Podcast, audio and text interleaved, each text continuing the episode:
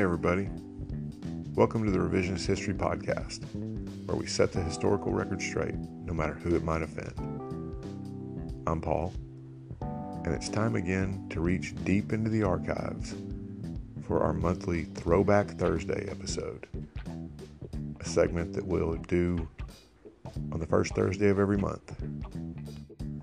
Today, we're looking back at an episode about the Alamo and some of the myths that have grown up around that very famous battle.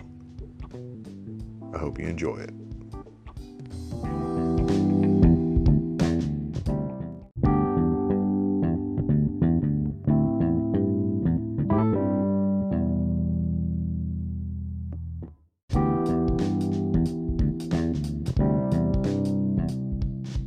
To the people of Texas and all Americans in the world, fellow citizens and compatriots, I am besieged by a thousand or more of the Mexicans under Santa Anna.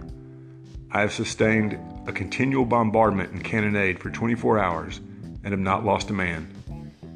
The enemy has demanded a surrender at discretion, otherwise, the garrison are to be put to the sword if the fort is taken. I have answered the demand with a cannon shot, and our flag still waves proudly from the walls. I shall never surrender or retreat. Then I call on you in the name of liberty, of patriotism, and everything dear to the American character to come to our aid with all dispatch. The enemy is receiving reinforcements daily and will no doubt increase to three or four thousand in four or five days. If this call is neglected, I am determined to sustain myself as long as possible and die like a soldier who never forgets what is due to his own honor and that of his country. Victory or death. William Barrett Travis. Welcome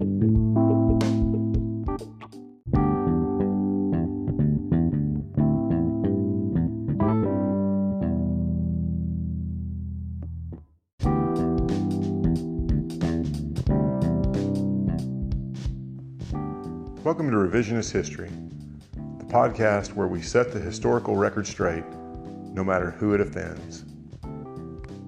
I'm Paul, and as you know, we've spent the last several episodes going over the various conspiracy theories about the JFK assassination and debunking them one by one.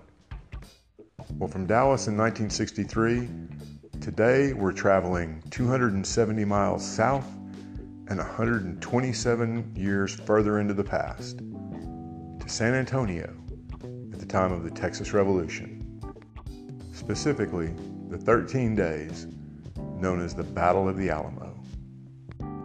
As a native Texan, I can't remember a time in my life when I didn't know about the Alamo, much like I can't remember a time in my life when I didn't hate the Washington Redskins, but that's a totally different subject. The Alamo is a unique part of our identity as Texans, much like the fact that we're the only state to ever be our own country and that we have the right to secede from the Union. Well, as I learned as I grew older, we weren't the only state to ever be our own country. We may have been one the longest, but we weren't the only one. And we don't have the right to secede, no matter what Rick Perry might have said a few years ago. We do, however, have the right still to break ourselves up into five separate states, something that was a condition of our entry into the Union, simply to try and keep the future balance of free and slave states equal. So, if what I was taught about Texas having been the only state that had once been its own country, and about secession, had I been taught incorrect things about the Alamo as well? That's a more complicated question, and it's what we're going to delve into today in this episode of Revisionist History. Because in the case of the Battle of the Alamo, the revision of history didn't start a hundred years later when people became politically correct. It started before the smoke had even cleared from the battlefield.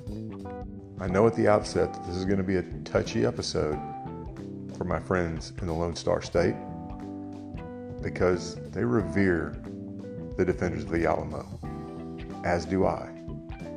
And nothing I'm going to say today, whether it challenges your long held beliefs or not, in any way diminishes the amazing, unbelievable, heroic sacrifice of the 200 some odd defenders that stood against the Mexican army in late February and early March of 1836.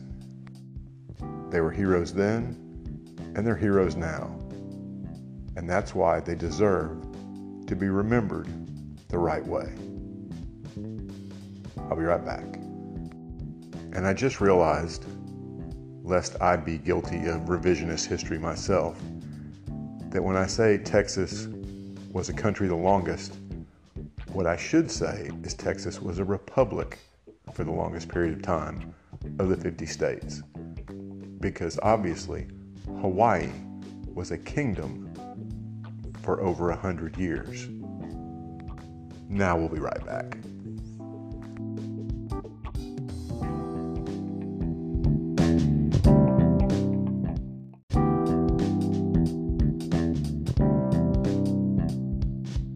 I suppose the best place to start is with what is still the most commonly held view of the events of the Alamo. What a lot of us learned as children, at least in the 1950s, 60s, and 70s, was that 189 brave Anglo Texan settlers, determined to throw off the oppressive yoke of the Mexican dictator Santa Anna and gain their independence, gathered in an old mission turned fort called the Alamo. They withstood 13 days of continuous attack by a force of more than 3,000 Mexican soldiers. On the final day, they were overwhelmed, and all of the defenders inside the Alamo died, but not before having killed 1,500 of Santa Anna's troops. William Barrett Travis died after a saber battle with a Mexican general. Jim Bowie killed at least a dozen Mexican soldiers from his sickbed and Davy Crockett went down swinging his rifle even as he ran out of ammunition. They were remembered as heroes and martyrs by their comrades in Sam Houston's army, and that memory spurred the Texans on to the final victory at the Battle of San Jacinto seven weeks later. That last part is absolutely true. Their memory helped galvanize the Texan opposition in a way that Santa Anna could never have imagined. The rest of it, not so much. Let's look at it point by point, starting with the most glaring misrepresentation, or if you will, outright lie.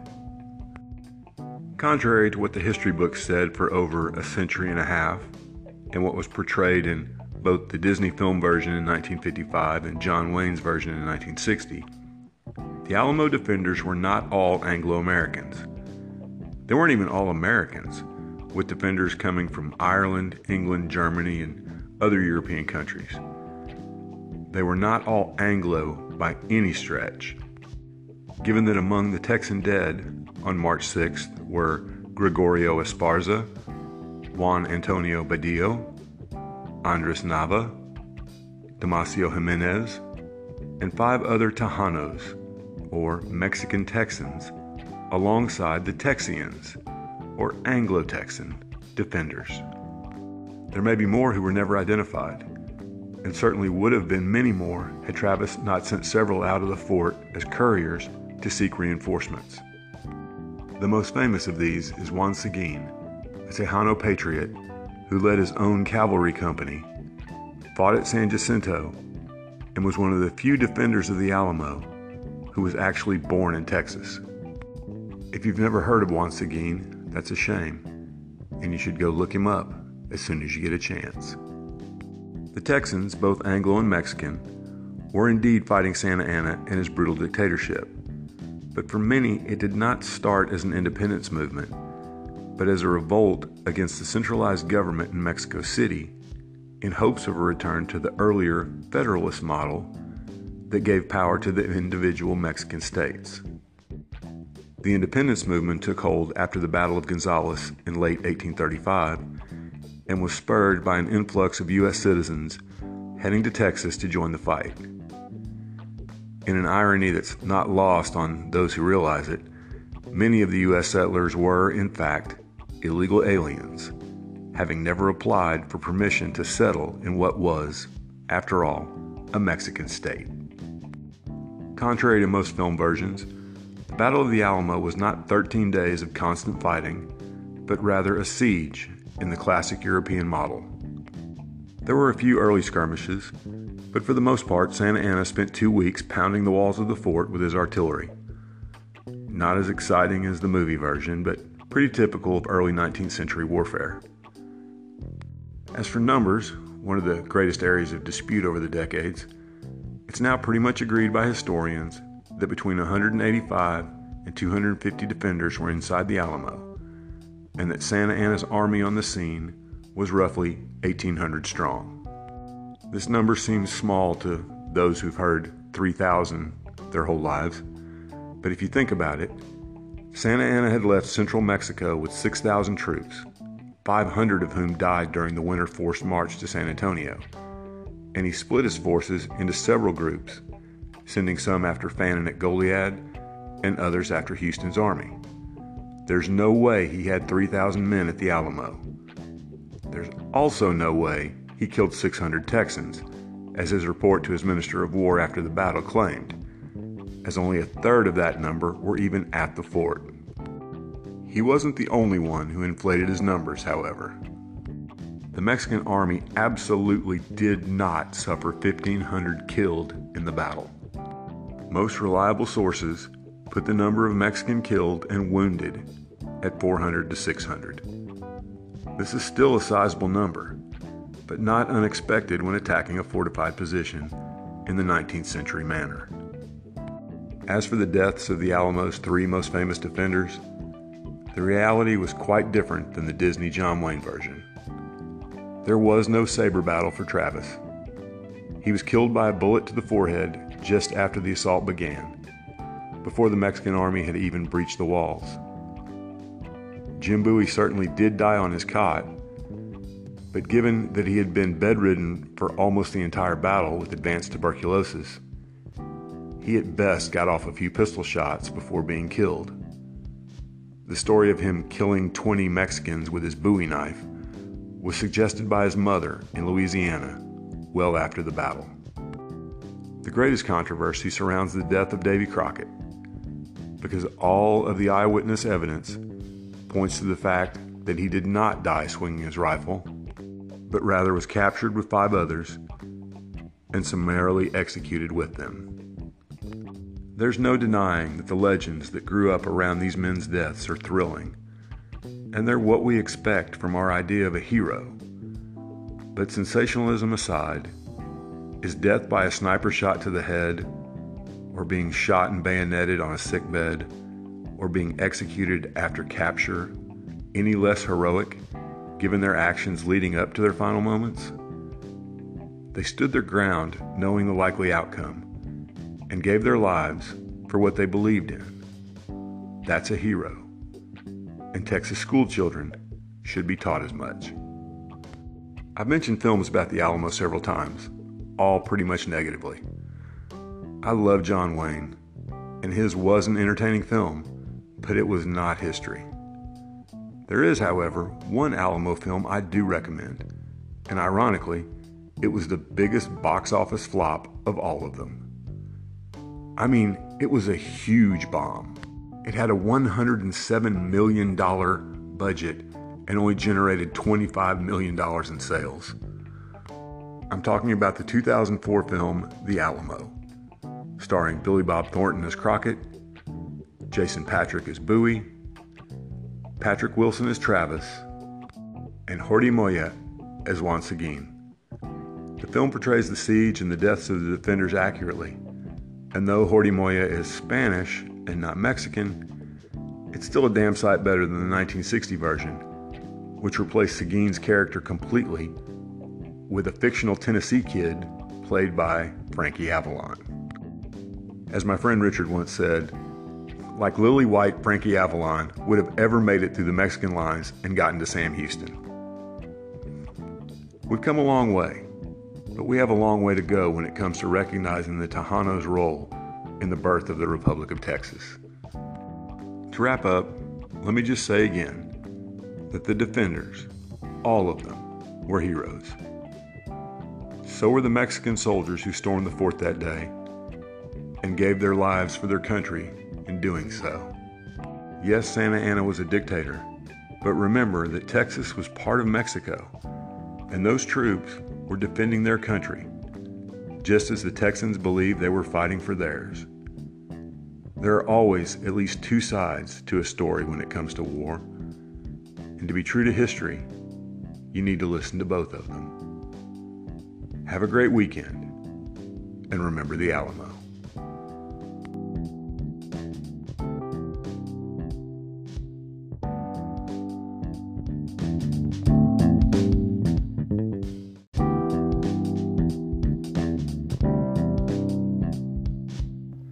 Thanks for listening to today's episode. I hope you're finding this podcast both informative and entertaining. If you'd like to help us keep episodes like this coming, please consider clicking on the support this podcast link in the show notes. It'll help us create more content and go a long way toward making this podcast completely ad free. Thanks again.